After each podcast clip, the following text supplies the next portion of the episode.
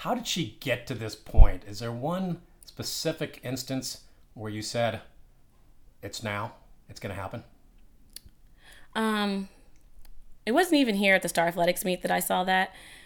I had an idea of maybe we can do it one day, but I didn't think it would happen this fast. But when I went with her to Junior Nationals, that was really her first test to see, can she handle this? Because a lot of people run fast. A lot of people do great things. The question is, can you handle on the big stage? Can you handle the pressure? And when I saw her poise and I saw the way she handled Junior Nationals, I told her everything she needed to do. I told her what to think, and she did exactly. She goes, I did what you told me to do. You told me to do A, B, C, D, and E, and I did A, B, C, D, and E.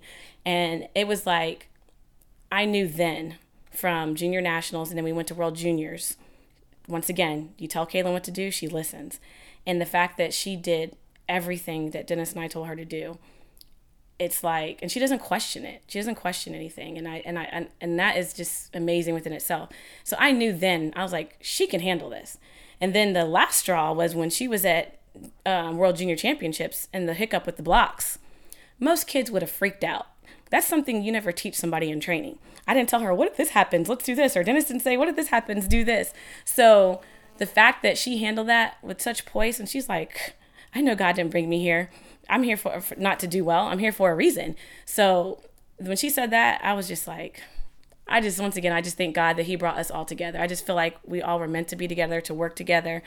And I knew then, I was like, she's got what it takes to be great, because she didn't freak out. Even adults would have freaked out in that situation. Somebody would have been like, my box didn't slip. Oh my God. But she was like, she held her hand up to the guy, like, I got this.